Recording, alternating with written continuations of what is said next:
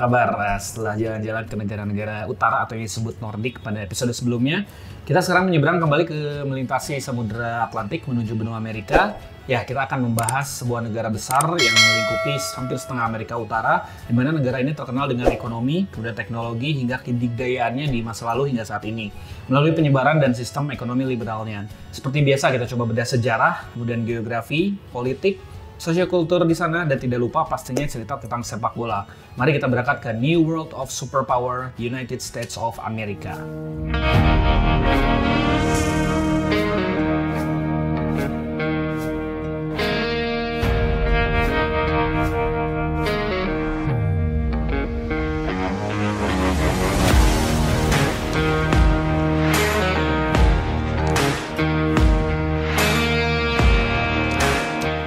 Oke, kita ke letak geografis dari USA.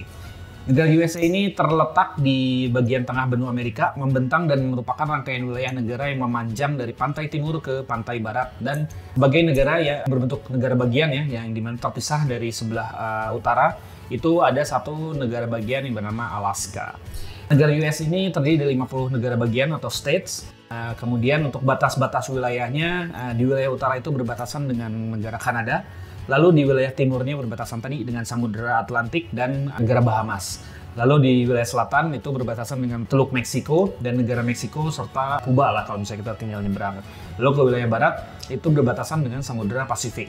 Kemudian untuk si negara ini sendiri uh, terdiri dari 50 negara bagian dan ada beberapa persemakmuran lain semacam persemakmuran di uh, USA. Itu antara lain pertama ada Puerto Rico, lalu ada US Virgin Island, ada Samoa Amerika, ada Guam dan juga Northern Mariana. Oke, okay, lanjut ke pengertian apa sih Amerika dan USA itu. Untuk Amerika sendiri, Amerika ini berarti benua Amerika yang secara kolektif disebut Amerika yang merupakan daratan yang terdiri dari Amerika Utara dan Amerika Selatan. Nah, lalu untuk benua Amerika ini menempati sebagian besar daratan belahan bumi barat atau Western Hemisphere dan membentuk yang dulu itu bernama Dunia Baru atau New World. Kemudian nama Amerika sendiri pertama kali tercatat di tahun sekitar 1507 di mana nama ini juga merupakan apa yang digunakan di suatu peta ya mungkin pemetaan lah di kartografer itu oleh nama nama peta itu disebut Cosmographie Introduction itu yang disebut dengan American di mana American ini diawali atau dicetus apa apa ya terinspirasi mungkin terinspirasi dari nama Americus di mana Americus ini merupakan versi Latin dari nama explorer Italia yang bernama Amerigo Vespucci. Jadi Amerika ini disebut sebagai atau menjadi penyebutan nama suatu dunia baru lah atau New World Order itu disebut dengan Amerika. Kemudian untuk pengertian dari United States of America atau USA itu merupakan suatu negara republik di mana terdiri tadi 50 negara bagian atau states dan menjadi United States of America yang menjadi satu negara yang berdaulat. Nah, jadi agak beda ya Amerika karena nanti kalau kita bicara tentang Amerika Utara itu terbagi oleh dua. Itu ada Kanada dan US. Lalu untuk Amerika Tengah itu ada Meksiko dan beberapa negara lainnya. Dan Amerika Selatan itu tadi disebut dengan Amerika Latin itu ada terdiri dari hampir sekitar 10 negara lah. Itu di Amerika Selatan. Nah, sekarang kita fokus ke Amerika Serikatnya saja. Oke, sekarang saya coba menjelaskan timeline dari sejarah si Amerika Serikat, USA itu sendiri. Ini kita bagi dari tahun atau tahunnya itu tidak bisa sebut hingga nanti 1607 yang disebut dengan eh, masa prasejarah atau pra-Kolumbian. Nah, untuk si masa ini, bangsa asli pertama yang menempati Amerika ini adalah orang-orang Indonesia yang melintasi dari Selat Bering atau Selat Bering itu ya selat yang berada di perbatasan antara benua ya uh, benua Amerika dengan Euro, uh, Eropa. Nah, Selat Bering ini merupakan uh, dulunya tuh jembatan darat gitu ya yang melintasi atau menuju ke wilayah Alaska. Nah, pada pada zaman es dulu. Nah, ini sebutnya orang-orang Paleo Indian atau ya orang Indian lama lah ya. Dan juga disebut Prakolumbian karena memang belum belum belum ada penyebutan setelah ada Christopher Columbus datang gitu. Paleo Indian ini secara timeline itu berada di 10.000 sebelum Masehi, kemudian berada di benua Amerika dan pen, apa ya kegiatannya itu selain berburu untuk bertahan hidup juga mereka menetap di sana selama uh, ribuan tahun. Lalu hingga tahun 3000 sebelum Masehi mereka bercocok tanam. Lalu untuk kebudayaan yang ditemukan atau sisa peninggalan kebudayaan yang ditemukan itu ada namanya kebudayaan Clovis itu terdapat di uh, dekat New Mexico. Lalu dari kebudayaan ini mungkin lahirlah beberapa bangsa asli di sana gitu ya. Mungkin kita bisa sebutkan ada beberapa bangsa asli sebutan Navajo, Cherokee, Sioux, Choctaw, Pueblo, Creek, Iroquois, Chickasaw, Blackfeet. Nah itu beberapa contoh beberapa contoh bangsa asli yang ada di Amerika saat itu. Lanjut ke telah datangnya bangsa-bangsa Eropa itu sekitar tahun 1000 sampai 1763. Ini kita coba bagi lagi beberapa timeline karena ada beberapa bangsa yang masuk ke uh, wilayah AS ya. Itu pertama ada eksplorasi bangsa Nordik Nah, pada tahun 1075 Masehi itu ada namanya Adam of Bremen ini menyebut Amerika ini sebagai Finland atau Winland, di mana uh, ada juga catatan mengenai Leif Erikson itu yang disebut sebagai penjelajah Eropa pertama yang mencapai Amerika gitu. Lalu Lanjut ke penemuan oleh bangsa Spanyol. Spanyol menjadi negara Eropa kedua yang menemukan Amerika itu tadi oleh Christopher Columbus pada tahun 1492. Lalu Spanyol juga menemukan US Virgin Island, Puerto Rico, beberapa pulau di beberapa negara atau pulau di wilayah Karibia itu yang ditemukan oleh namanya Juan Ponce de Leon. Lalu uh, bangsa Spanyol juga menjelajah pegunungan Appalachia, Sungai Mississippi dan juga Grand Canyon. Lalu pada 1539 itu ada Hernando Soto, dia menjelajah ke Tenggara dan dimulailah pencarian emas di wilayah Amerika atau yang disebut dengan El Dorado atau pen, pen, apa ya berburu emas lah ya, di El Dorado atau Pulau Emas. Gitu. Lalu munculnya beberapa pemukiman Spanyol di beberapa wilayah Amerika itu di tahun 1500-an. Lalu ada juga yang masuk negara atau bangsa Belanda ini mulai masuk itu karena adanya keinginan VOC atau Verenigde Indies Company Uh, mengirimkan utusannya bernama Henry Hudson untuk mencari jalur alternatif ke wilayah Northwest atau di wilayah utara bagian timur laut lah ya. Itu untuk mencari jalan menuju Asia itu pada tahun 1609-an. Lalu tahun 1621 di Newfoundland juga dibangun dan menjadi sentra perdagangan kulit hewan atau World Trade itu di wilayah Amerika Utara itu oleh orang-orang Belanda. Lalu terjadi beberapa konflik dengan uh, bangsa asli Amerika yang sebelumnya menempati wilayah uh, Amerika Lalu Belanda juga membeli tanah di Manhattan uh, dari bangsa asli tadi seharga kalau sekarang eh seharga 24 USD US dollar, tapi kalau sekarang kira-kira berapa juta US dollar lah kalau gitu ya. Kemudian tempat tersebut dinamai New Amsterdam dan juga menjadi kota ibu kota dari New Netherlands yang ada di dunia baru tersebut. Lalu berdiri juga beberapa gereja Calvinis dan Protestan di Amerika di yang yang dibawa tadi oleh orang-orang atau bangsa Belanda. Dan bangsa Belanda ini ya bersainglah dengan nanti koloni dari Inggris. Di mana nanti ada cerita di bawah New Amsterdam tadi harus ditukar dengan Pulau Arun di Banda uh, oleh Inggris dan nantinya akan menjadi, menjadi New York saat ini gitu. Lalu ada juga datangnya atau influence dari Prancis dan Spanyol, itu di mana koloni Prancis mulai masuk dan berdiri di Amerika di 1500-an. Lalu mereka membangun namanya New France atau ya Prancis baru lah ya karena mencari lagi wilayah di sana. Lalu di mana Quebec itu yang tepatnya dari Kanada itu menjadi tempat utama hingga sekarang. Gitu. Lalu ada perkebunan kapas kayak di wilayah Louisiana dan pemukiman di New Orleans di mobil dan Biloxi. Karena kita lebih banyak bicara tentang koloni Britania atau koloni Inggris. Kenapa? Karena sejarah Amerika tidak akan terlepas dari koloni Inggris tersebut. Itu pertama ada di New England Colony atau koloni di New England. Itu di mana koloni pertama ini yang berlayar ke pantai timur Amerika di tahun 1600-an dan menetap di wilayah Roanoke.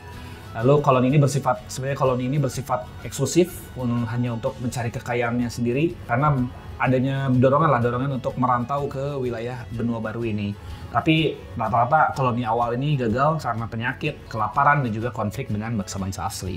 Mereka yaitu secara, selain tadi mencari kekayaan juga mencari kebebasan politik dari UK dan mencari kehidupan yang layak karena terdesak atau terdepak akibat revolusi industri yang ada di UK. Kemudian catatan dari 1610 sampai 1700-an, sebanyak 50.000 sampai 120.000 orang itu bermigrasi dari UK ke Amerika. Nah, salah satu koloni yang tersukses itu ada di Jamestown atau koloni Jamestown, di mana 1620 ini koloni di New England ini menjadi tempatnya para sekte-sekte Protestan lah ya, yang lari dari UK dan mengalami persekusi di UK. Itu mereka berlabuh di wilayah Plymouth, kemudian bermukim untuk membentuk koloni yang bernama Massachusetts lalu membentuk pemerintahan sendiri dan juga yang jelas terpisah dari UK. Selain itu ya jelas selalu bersitegang bersitegang dengan bangsa-bangsa asli yang ada di US saat itu. Lalu New England, New England sendiri menjadi sentra dari sentralnya gading industri di wilayah US. Oke lanjut ke Middle Colony. Nah Middle Colony itu koloni di tengah ya di wilayah tengah. di mana di tahun 1660 ini didirikan koloni di wilayah yang lebih dalam lagi dari pantai timur yang bergerak gitu bergerak ke tengah yang juga bekas peninggalan dari koloni Belanda. Antara lain pertama ada New York, ada New Jersey dan Delaware. Ini koloni ini lebih lebih bekerja sama dengan Indian Iroquois untuk tadi perdagangan kulit binatang. Tahun 1681 Pennsylvania berdiri dan menjadi koloni terakhir. Kemudian jadi beberapa pusat lah ya pusat dagang nanti di situ terkenal ada beberapa orang seperti Quakers, Methodist dan juga orang-orang Amish itu yang agak apa ya tekun lah ya ke agamanya juga itu. Kemudian kota Philadelphia menjadi ibu kota dari koloni di middle middle area tersebut. Ada juga Southern Colony atau koloni di wilayah selatan. Itu ada Maryland yang menjadi koloni bagi orang-orang Katolik. Kemudian perkebunan itu dimulai dibuka ya lebih agraris lah ya, lebih agraris. Tahun 1670 juga Carolina mulai berdiri dan menjadi pelabuhan dagang terpenting di koloni Amerika ini. Lalu 1712 Carolina terpecah menjadi Carolina Utara dan Carolina Selatan. Wilayah Virginia juga menjadi sentra tembakau. Lalu ada koloni Georgia yang menjadi koloni ke-13 dan menjadi batas wilayah antara kerajaan Spanyol dan kerajaan Inggris. Nah, kenapa kita sebut 13 koloni ini? Kalau misalnya saya bisa sebutkan 13 koloni yang sangat berpengaruh dalam sejarah Amerika ini antara lain pertama ada New England, New Hampshire, Connecticut, Rhode Island, Delaware, New York, New Jersey, Pennsylvania, Virginia, Maryland, South Carolina, North Carolina, dan Georgia. Di mana 13 koloni ini uh, mereka memiliki struktur pemerintah sendiri yang sedikit berbeda di mana koloni diperintah oleh gubernur yang ditunjuk dan diautorisasi oleh uh, eh, UK atau kerajaan kemudian mengendalikan administrasi secara eksekutif, bergantung pada badan legislatif yang dipilih secara lokal, kemudian memberikan suara mengenai pajak dan membuat undang-undang di masing-masing koloni. Kemudian pada abad 18 ini koloni-koloni tersebut ya menjadi berkembang, kadang menjadi apa ya? Menjadi perbandingan gitu ya. Wah, ternyata koloni itu lebih lebih kaya daripada di Indonesia sendiri gitu. Itu hanya banyak uh, imigran-imigran dari UK mulai beralih ke Amerika. Terus selain juga adanya juga perdagangan atau transatlantic slavery itu dari Afrika apa penjualan budak-budak yang ada dari Afrika menuju ke Amerika untuk dipekerjakan sebagai uh, tenaga buruh kasar lah kayak gitu. Kemudian oke okay, berlanjut ke tahun 1700-an sekarang ada koloni-koloni ini jelas pasti akan ada satu pemberontakan itu apa ya ketidaksukaan lah terhadap UK. Nah inilah dimulainya revolusi Amerika di tahun 1765 sampai 1783. Itu diinisiasi ini inisiasi beberapa faktor. Pertama ada integrasi politik dan ekonomi, di mana pendapat perang antara Prancis sama UK ya, itu perang tujuh tahun itu di apa ya di apa ini diinspirasi oleh uh, bergabungnya Prancis dan Indian untuk melawan UK. Kemudian koloni-koloni ini juga merasa tidak puas gitu ya dengan UK dan juga Prancis juga mulai apa memperluas wilayahnya dan membentuk tadi New France dan juga lahirnya ide dari Benjamin Franklin untuk memanggil semua koloni untuk melawan dan bersatu melawan UK. Dan untuk trigger utamanya sih sebenarnya ada di satu momen itu namanya penaikan pajak oleh kerajaan terhadap koloni-koloninya. Ini disebut dengan Stamp Act. Kalau Stamp, Stamp Act apa ya? Undang-undang stempel lah, undang-undang stempel. Nah, di mana pemberlakuan meningkatnya si pajak untuk uh, kerajaan tersebut menjadi trigger di mana terjadinya satu namanya peristiwa Boston Tea Party. Nah, Boston Tea Party ini terjadi tahun 1773 di mana ini merupakan aksi koloni yang menyerupai Indian Mohican dan membuang komoditas teh yang ada di atas kapal-kapal dagang ke pelabuhan Boston. Ini untuk apa tujuannya? Untuk uh, menghilangkan komoditas dan tidak ada pemasukan untuk uh, UK. Nah, Akibat hal tersebut, koloni Massachusetts ini uh, dicabut administrasinya oleh UK dan langsung berada di bawah penguasaan militer. Nah, di mana ini menjadi titik balik bahwa oh ternyata apa namanya uh, represi dari UK ini memang mematikan si koloninya ya. Jadi mematikan si koloninya dan si koloni-koloni yang melawan ini membentuk namanya Patriot sebagai perlawanan terhadap UK tersebut. Kemudian Kongres Koloni menyuruhkan boykot seluruh perdagangan dengan UK, ya 13 koloni tadi ya gitu ya Kemudian isu tirani UK ini hadir dan banyak berjuang untuk memperjuangkan kemerdekaan hmm, Amerika dari UK. Lalu di 1774 lahirnya juga uh, First County First Continental Congress atau Kongres Kongres yang dihadiri yang dihadiri oleh 13 utusan dari negara bagian tadi. Dan namun ada satu negara yang menolak yaitu Georgia karena mereka masih butuh militer Inggris untuk melindungi wilayahnya dari bangsa asli atau ya orang-orang Indian dan juga dari Spanyol. Lalu pada 1775 hadir Second Continental Congress atau deklarasi juga deklarasi yang dikirim oleh 13 tadi 13 negara bagian untuk merdeka ya ke wilayah UK. Namun tidak direspon oleh raja dan raja menganggap itu sebagai suatu pengkhianatan. Nah, makanya di situlah timbul benih-benih dari republikanisme melawan monarki. Nah, tahun 1776 akhirnya berdiri atau dideklarasikan kemerdekaan Amerika ini disebut Declaration of Independence itu di 4 Juli tahun 1776 nah sehingga kemerdekaan Amerika itu dirayakan 4 setiap 4 Juni. Beberapa founding fathers dari Amerika itu antara lain ada John Adams, ada Benjamin Franklin, ada Alexander Hamilton, ada John Jay, ada Thomas Jefferson, ada James Madison, dan yang terkenal ada George Washington. Nah, George Washington. Nah, itu ada beberapa nama ya, mungkin ada beberapa nama lagi yang mengikuti kongres tersebut dan uh, ini tidak bisa dijelaskan di sini. Gitu. Kemudian setelah itu Raja George III secara resmi memerintahkan uh, diakhirinya permusuhan pada tanggal 5 Desember 1782 dan mengakui kemerdekaan dari Amerika. Kemudian secara kolektoral apa ya electoral college itu mengakui George Washington sebagai presiden pertama Amerika Serikat pada 1789. Dan di situlah mulai timbulnya sistem dua partai di mana ada Republikan dan Demokrat. Lanjut ke federal era atau era federal di mana itu terjadi dari 1788 sampai 1849 di mana terjadi ratifikasi atau pengesahan konstitusi AS yang tadi kemudian berkuasanya tadi si George Washington kemudian negara bagian Louisiana ini dibeli oleh US dan dari Prancis sehingga wilayah Amerika menyebar ke wilayah tengah kemudian terjadi perang 1812 antara Amerika dengan UK ya. Cuman ada beberapa suku di Indian itu yang membela US dan membela UK di mana ini terjadi selama kurang lebih tiga tahun, di mana kemudian suku-suku Indian yang berada di wilayah timur berhasil dikalahkan oleh uh, tentara US. Lalu masuk ke era of good feeling yang di apa dicetuskan oleh Presiden James Moore terjadi aneksasi Florida dari Spanyol yang meluaskan wilayah US ini ke wilayah bagian barat dan berlakunya semacam undang-undang yang bernama Removal Act, Indian Removal Act pada tahun 1830 di mana undang-undang ini sebenarnya sedikit diskriminatif ya dan secara eksplisit mengusir bangsa-bangsa asli dari tanahnya sendiri. Nah, se sejak pemberlakuan Indian Removal Act ini warga atau bangsa Indian ini menyebutnya sebagai Trail of Tears atau jalur air mata karena mereka merasa oleh berlakunya si undang-undang tersebut mereka merasa disisihkan dari tanahnya mereka sendiri. Kemudian terjadi juga perbudakan yang marak di wilayah Louisiana dan sekitarnya di mana meningkatnya juga komoditas kapas di seluruh dunia. Jadi peningkatan kebutuhan kapas di dunia ini menghasilkan atau menjadikan Amerika itu menjadi ladang kapas-kapas tadi eh, hanya tapi juga menimbulkan maraknya perbudakan di wilayah Amerika Serikat. Setelah ada timbulnya per perbudakan tersebut, pasti ada namanya anti perbudakan. Nah, itu juga marak timbulnya anti perbudakan oleh para petinggi di Amerika, di mana anti perbudakan ini hadir selain dari orang kulit hitam, juga ada dari orang kulit putih yang disebut white abolitionist. Lalu uh, ya terjadi tadilah majunya industri dan ekonomi blooming di Amerika, kemudian urbanisasi terjadi di Amerika juga. Lalu tahun 1846 sampai 1848 terjadi perang Meksiko dengan Amerika. Nah ini terjadi di wilayah barat ya karena wilayah barat ini dulu banyak dikuasai oleh US. Di mana Meksiko mengakui kedaulatan Amerika dan beberapa wilayahnya yang menyatakan masuk ke US. Kenapa? Karena itu hadirnya pertama uh, pemberontakan dari California Republic. California Republic ini dulunya ya bagian dari Meksiko, hanya saja memihak ke US. Kemudian ada juga revolusi Texas dan aneksasi oleh Amerika atau pencaplokan wilayah oleh Amerika Serikat ke wilayah milik Meksiko.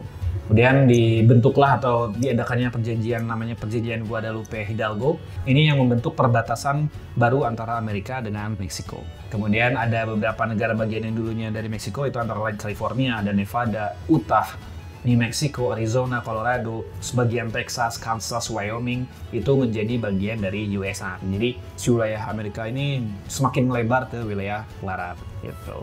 Saya itu juga Meksiko menerima semacam apa ya uang pengganti rugi lah ya itu sebanyak 15 juta US dollar US dollar pada saat itu. Oke masuk ke sekarang ke era perang sipil. Nah setelah beberapa negara bagian ini bersatu dan menjadi states atau negara bagian di Amerika, itu terjadi perang sipil antara ini nanti kita coba jelaskan ya. Jadi perang sipil ini terjadi 1861 sampai 1865. Di mana sejak tahun 1815 sampai 1861 ini terjadi kesenjangan nih antara uh, wilayah utara dan wilayah selatan. Nah, di mana wilayah utara ini memang didominasi oleh industrialisasi di uh, beberapa negara bagiannya.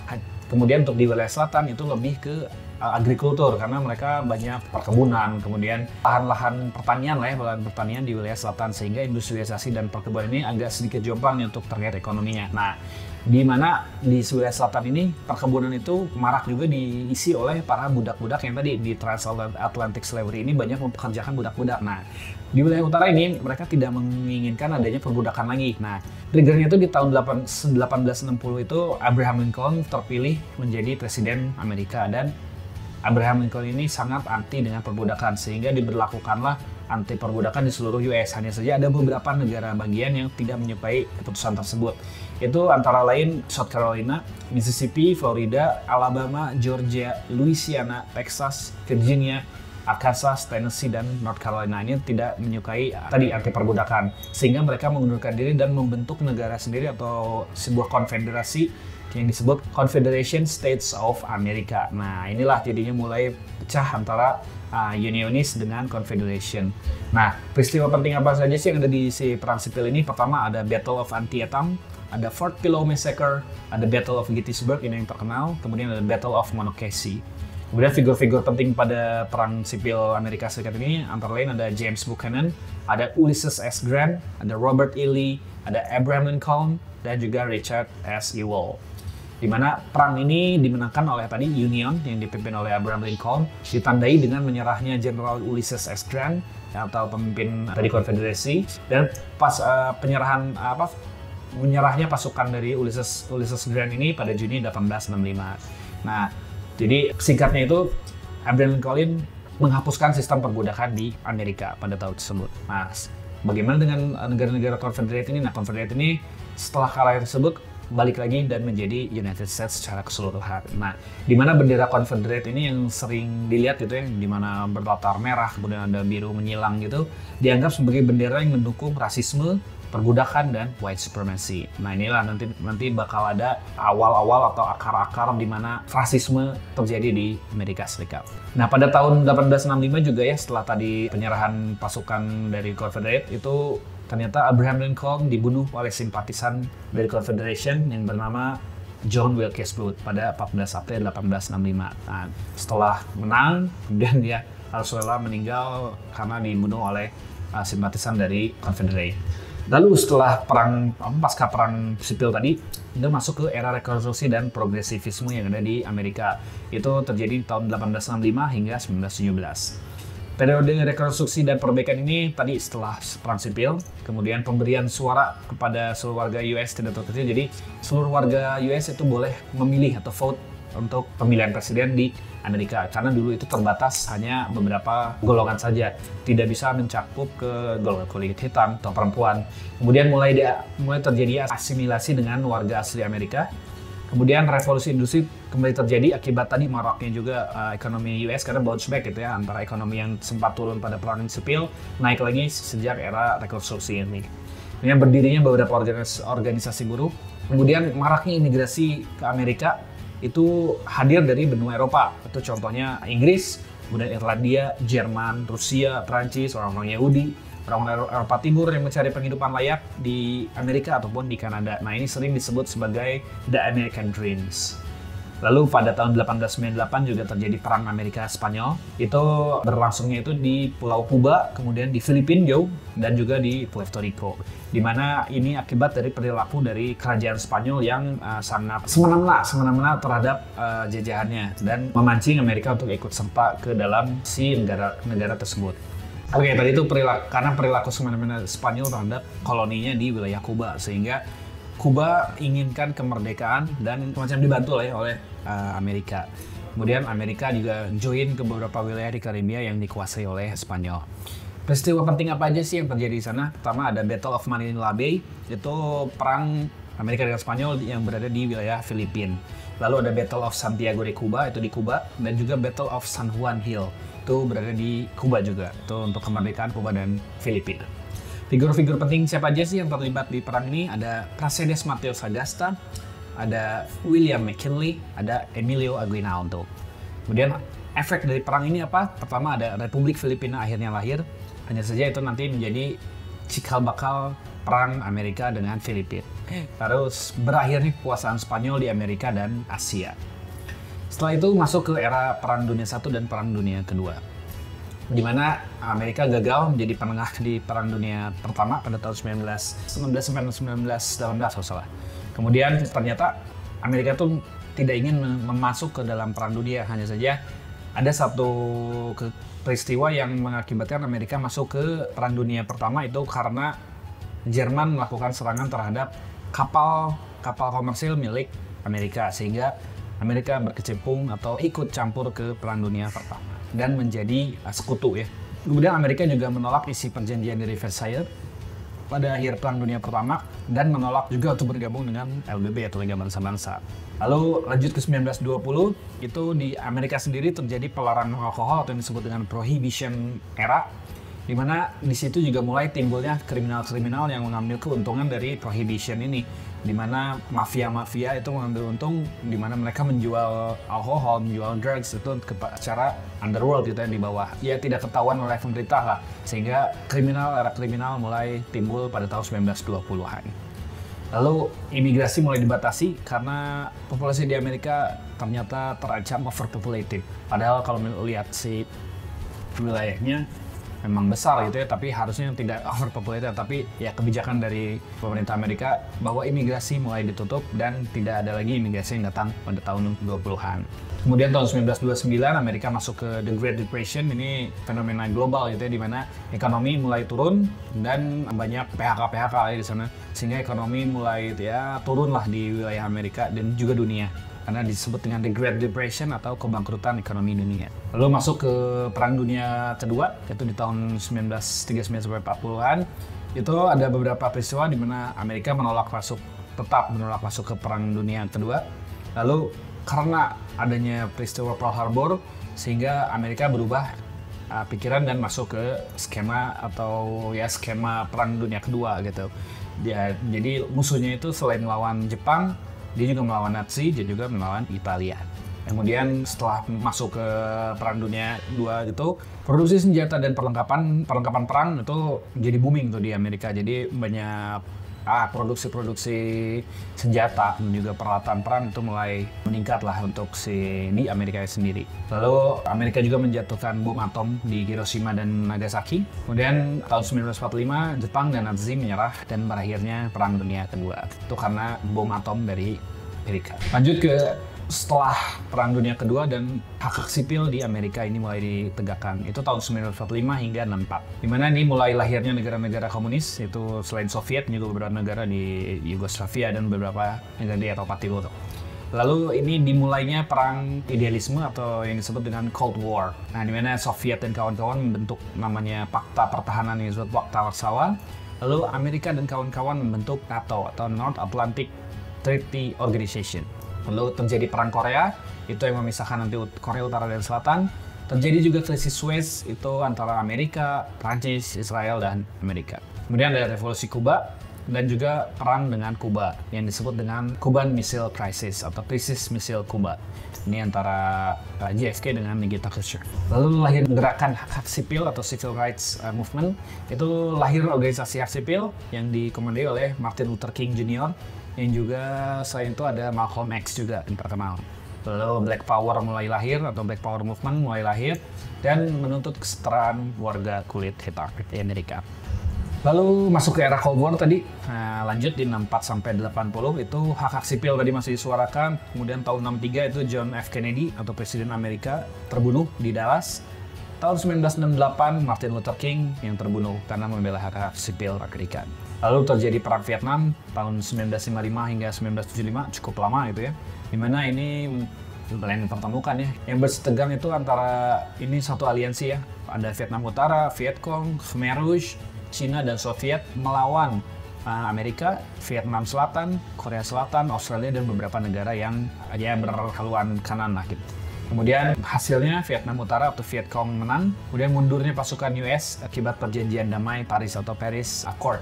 Kemudian komunis mengambil alih hampir seluruh Indochina dan Vietnam menjadi reunifikasi atau antara Vietnam dan Selatan menjadi Vietnam sebetulnya. Lalu banyaknya protes anti perang di Amerika dan kemudian dimulainya era perang bintang atau uh, Star Wars itu Star Wars antara Soviet dengan Amerika di mana mereka berlomba-lomba siapa yang pertama menuju ke uh, luar angkasa gitu itu tahun 1960-an. Bahkan setelah komunis turun itu dimulainya era post Cold War atau era pasca perang dingin itu terjadi tahun 91 sampai 2008. Itu Amerika ter apa ya terlibat atau misalnya memperangi ada dua pertama ada war on terror kemudian war on drugs lalu terjadi globalisasi dan juga new economy yang disebut dengan Amerika itu ya ekonomi barunya dunia lah ya gitu. Kemudian di tahun 2000 hingga 2004 mulai berkuasanya presiden yang cukup kontroversial yaitu George W. Bush. Kemudian lahirnya internet terus ada terjadi juga beberapa perang yang terjadi di masa ini. Pertama ada ya terjadi perang di masa ini yang melibatkan Amerika Serikat. Pertama ada perang Teluk Gulf War, ada perang Yugoslavia antara Bosnia atau di Kosovo, lalu ada perang Timur Tengah, dan ini di beberapa negara di Timur Tengah ya. Kemudian perang dengan Al-Qaeda, ada juga tragedi 11 September, kemudian ada perang di Afghanistan, dan juga perang di Irak. Lanjut ke era modern, itu di 2008 sampai sekarang ini terjadi Great Recession atau ya sama uh, mulai memburuk juga ekonomi dunia itu di tahun 2008. Kemudian di 2009 sampai 2017 Barack Obama naik menjadi presiden lalu digantikan oleh Donald Trump sampai 2021 kemarin dan 2021 sampai sekarang dipimpin oleh Joe Biden. Oke lanjut untuk si sebelas lebih tentang uh, Amerika Serikat nih. Untuk area di Amerika Serikat sendiri itu seluas 3.796.742 km persegi di mana terdiri dari 50 negara bagian dan beberapa teritorial atau distrik, capital district gitu ya. Nah, itu 50 negara bagian lah ya. Itu 50 negara bagian. Kemudian tadi Federal and Territories-nya yang tadi saya sebutkan ada DC atau disebut District of Columbia. Ini merupakan uh, distrik dari ibu kotanya dari Amerika Serikat. Kemudian ada Puerto Rico. Nah, Puerto Rico ini kadang dulunya tuh memang suatu negara berdaulat hanya saja mereka masuk menjadi bagian dari Amerika Serikat. Dia beribu kota di San Juan. Lalu ada Guam ini di wilayah uh, Pasifik itu beribu kota di Hagatna Lalu ada US Virgin Island itu beribu kota di Charlotte Emily. Lalu ada Northern Mariana atau Mariana Utara itu beribu kota di Saipan karena ada di wilayah Asia itu ya. Lalu ada Samoa American atau American Samoa itu beribu kota di Pago Pago. Itulah jadi 50 states dan dan 6 wilayah teritorial dari Amerika Serikat. Untuk si penduduknya itu penduduk Amerika berjumlah sekitar kurang lebih ya kurang lebih 335 juta penduduk di mana diversitas atau diversifikasi si penduduknya itu berdasarkan etnis. Lalu di orang-orang kulit putih itu berada di 60% atau sekitar 200 juta, di mana latar belakangnya itu antara lain keturunan Jerman, Irlandia, kemudian Inggris, Italia, Prancis, Polandia, Scot Scotland, Scotland Irish, terus orang-orang Belanda banyak juga, terus eh, orang Norway, orang Swedia dan orang Rusia, dan beberapa orang Eropa lainnya kategorikan sebagai white American lalu ada orang-orang Hispanik atau orang-orang yang ya apa ya berbahasa Spanyol ya berbahasa Spanyol dan memiliki latar belakang eh, Spanyol juga itu sebanyak 19% dari total populasi atau sekitar 65 jutaan itu bisa saja berketurunan dari Meksiko, Puerto Rico, Kuba, El Salvador, kemudian Dominika, Kolombia, Guatemala, Honduras, Ekuador, Peru, Peru, kemudian yang di Amerika Latin lah ya. Lalu ada yang ketiga itu ada Black American atau orang-orang uh, Negro ya, itu sekitar 12,5 persen atau sekitar 40 jutaan. Itu terbagi antara Afro-Hispanik atau Afro-Amerika. Nah, Afro-Hispanik itu ya berarti mereka uh, berbahasa Spanyol dan juga Afro-Amerika yang uh, mungkin bahasa dan bahasa Inggris lagi. Kemudian ada warga Amerika yang keturunan Asia itu menempati hanya bukan menempati komposisinya adalah 6% dari total penduduk itu atau sekira 20 juta itu bisa dikategorikan itu ada Chinese American, Indian American, Filipino American, Vietnam American, Korean American, Japan American, nah hampir seluruh wilayah Asia dan lahir dan besar di Amerika itu sekitar 20 juta orang dari Amerika. Nah tidak kalah uh, pentingnya juga di sini ada Native American dan orang Alaska itu berdasarkan sensus mungkin sekitar 9 sampai 10 juta yang masih mendiami di wilayah Amerika. Nah, ini kalau berdasarkan suku-sukunya yang mungkin yang paling banyak gitu ya dari atas itu ada Indian Navajo, Cherokee, Sioux, Choctaw, Pueblo, Creek, Iroquois, Chickasaw, Blackfeet, Pima, Yaqui, Potawatomi, Tohono, Seminole, Comanche, Cheyenne, Crow, Osage, Huma, Arapaho dan lain-lain. Kemudian tidak lupa juga ada warga asli dari wilayah Hawaii karena Hawaii juga merupakan negara bagian dari Amerika dan juga beberapa orang Pasifik yang diwakili oleh di, antaranya di Guam ataupun di Selatan Mariak. Lalu agama apa aja sih yang ada, di Amerika? Nah, sebenarnya negara USA sama memberikan kebebasan beragama dan cenderung sekuler gitu. Di mana untuk komposisinya Kristen itu masih mendominasi dengan 70%, di mana 70% ini terwakili oleh berbarang Protestan sebanyak 46%, kemudian Katolik 20% dan lainnya sebanyak 22 persenan dan beberapa denominasi Kristen lainnya. Saya itu juga didominasi juga oleh orang-orang ateis. Ateisme itu sekitar 20 persenan. Lalu ada orang Islam, kemudian ada Yahudi, Judaism, ada Buddha, Hindu, dan juga agama lainnya yang tercatat di Amerika. Sekarang terakhir tentang bendera Amerika Serikat. Nah, bendera nasional Amerika Serikat ini dikenal dengan nama Stripes and Stars, di mana ini terdiri dari 13 garis horizontal yang sama berwarna merah, putih merah putih dengan persegi panjang biru di uh, di bagian kiri atasnya. Ya, dan untuk bagian biru atasnya itu dia memuat 50 bintang kecil berwarna putih, kemudian berujung 5 yang disusun secara horizontal di mana ada 5 dan 6 baris gitu di tiap bintangnya. Lalu di mana 50 bintang ini mewakili 50 negara bagian. Kemudian untuk 13 tadi garis itu mewakili 13 koloni Inggris yang waktu itu menginisiasi untuk revolusi Amerika dan menjadikan Amerika itu merdeka. Kemudian selama tadi perang revolusi, Stripes and Stars sudah populer gitu yang diungkapkan pada 19 itu oleh diberikan oleh nama jenderal Prancis yang namanya Marquis de Lavalle di mana dia merupakan seorang perwira Prancis yang salah sukarela memberikan bantuan kepada Angkatan Darat Amerika dan yang dipimpin oleh George Washington zaman dulu dan sebagai penyemangat uh, pada perang revolusi Amerika atau perang kemerdekaan Amerika pada saat itu. Nah, tadi julukan untuk benderanya tersebut antara lain Stars and Stripes, Old Glory, atau The Star Spangled Banner. Oke, okay, untuk quiz di episode Amerika kali ini saya akan beri pertanyaan.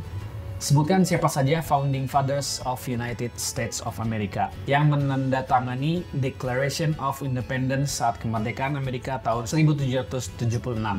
Sebutkan nama, seluruh namanya, dan juga asal negara bagiannya. Silakan menjawab.